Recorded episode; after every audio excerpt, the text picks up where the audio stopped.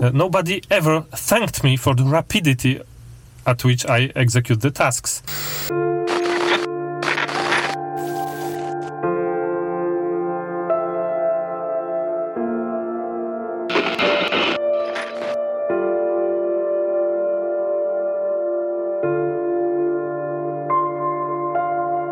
Hello there, wonderful people.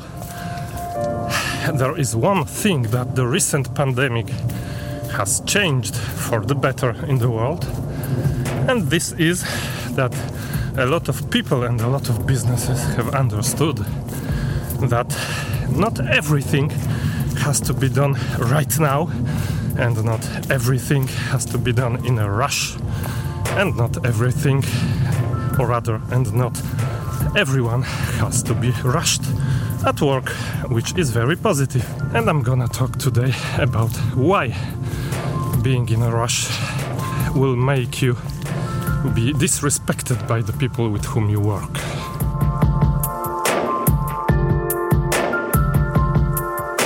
Nobody will respect you if you're in a rush. And you know why? Uh, because being in a rush is not really any advantage, is not really any guarantee that the quality of your work will be outstanding. When you're in a rush, you are showing others that you don't have anything more to offer besides the rapidity at which you will execute the task.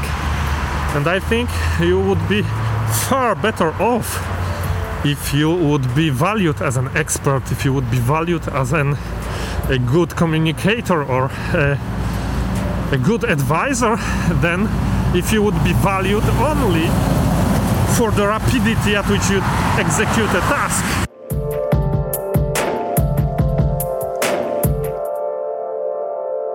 And also, you know, when you are only doing things very fast, you are not building any type of buffer for the unforeseen situations for for the things in life that happen uh, every day every week that you have not planned for and so you are forcing yourself basically into a state of stress whereas if you decide not to be very rapid at executing tasks, you will basically build buffer into your days, into your projects. And so, even an unforeseen situation will not destabilize you, will not make uh, you risk your deadline, or your commitment will not make you uh, risk your reputation. And I think it's it's far better than to be just fast.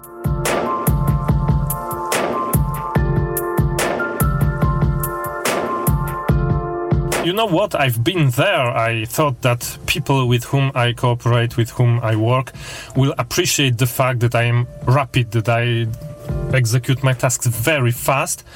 And I can tell you, after 17 years of uh, of, of working experience, that nobody ever said thank you to me during those 17 years. Nobody ever thanked me for the rapidity at which I execute the tasks. But a lot of times people had more and more and more requests when I was fast, whereas you know, if I was not so fast, probably those requests would be made to someone else. You should consider whether you want to be the default problem solver for everybody at the risk of your stress, of your health, because stress is uh, bad for your health, and also at the risk of uh, of your comfort, basically, of your day to day comfort, because if you are always fast, if you are always stressed and always without a buffer, well, you will look as if you are constantly under pressure